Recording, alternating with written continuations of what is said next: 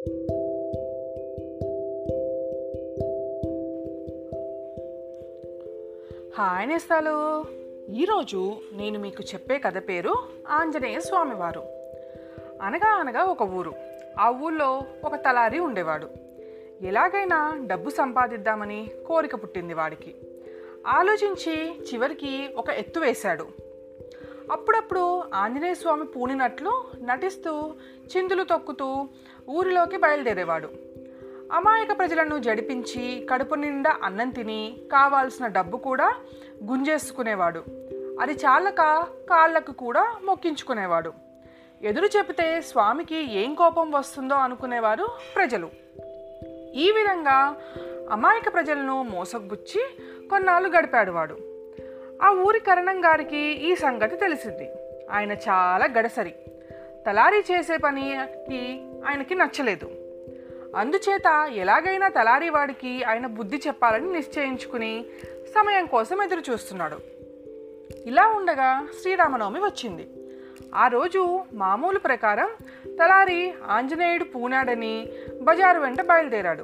తీరా కరణం గారి ఇంటి దగ్గరికి వచ్చేసరికి కరణం గారు కూడా జుట్టు విరబోసుకొని పంగనామాలు పెట్టుకొని శంఖం ఒక చేత చక్రం ఒక చేత పట్టుకొని తలారి ఎదురుగా నిలబడి ఒరే ఆంజనేయ నన్నే ఎరగవట్రా? ఏంరా? ఇక్కడ ఇంకెంతకాలం ఉంటావురా? నేను శ్రీరాముల వారిని అన్నారు. తలారి సాష్టాంగపడి చేతులు జోడించి అపరాధం స్వామి తప్పు మన్నించండి. తమర్ని మర్చిపోతానా? ఈ దాసుడు చేయవలసిన పని ఉంటే సెలవియ్యండి అన్నాడు.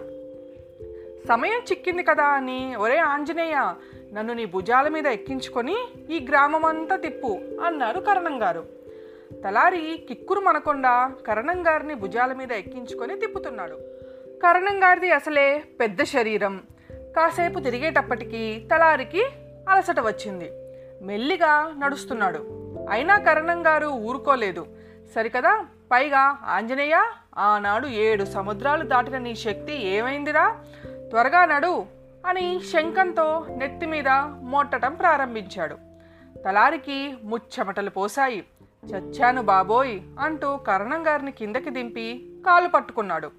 ఏమిరా ఆంజనేయ దింపేశావేం? అన్నాడు కరణం గారు కోపంగా. ఆంజనేయుడు లేదు అద్దానం లేదు.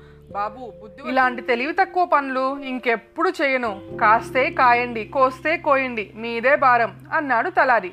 నీకు ఆంజనేయుడు పూనకపోతే నాకు శ్రీరాముడు పూనలేదు.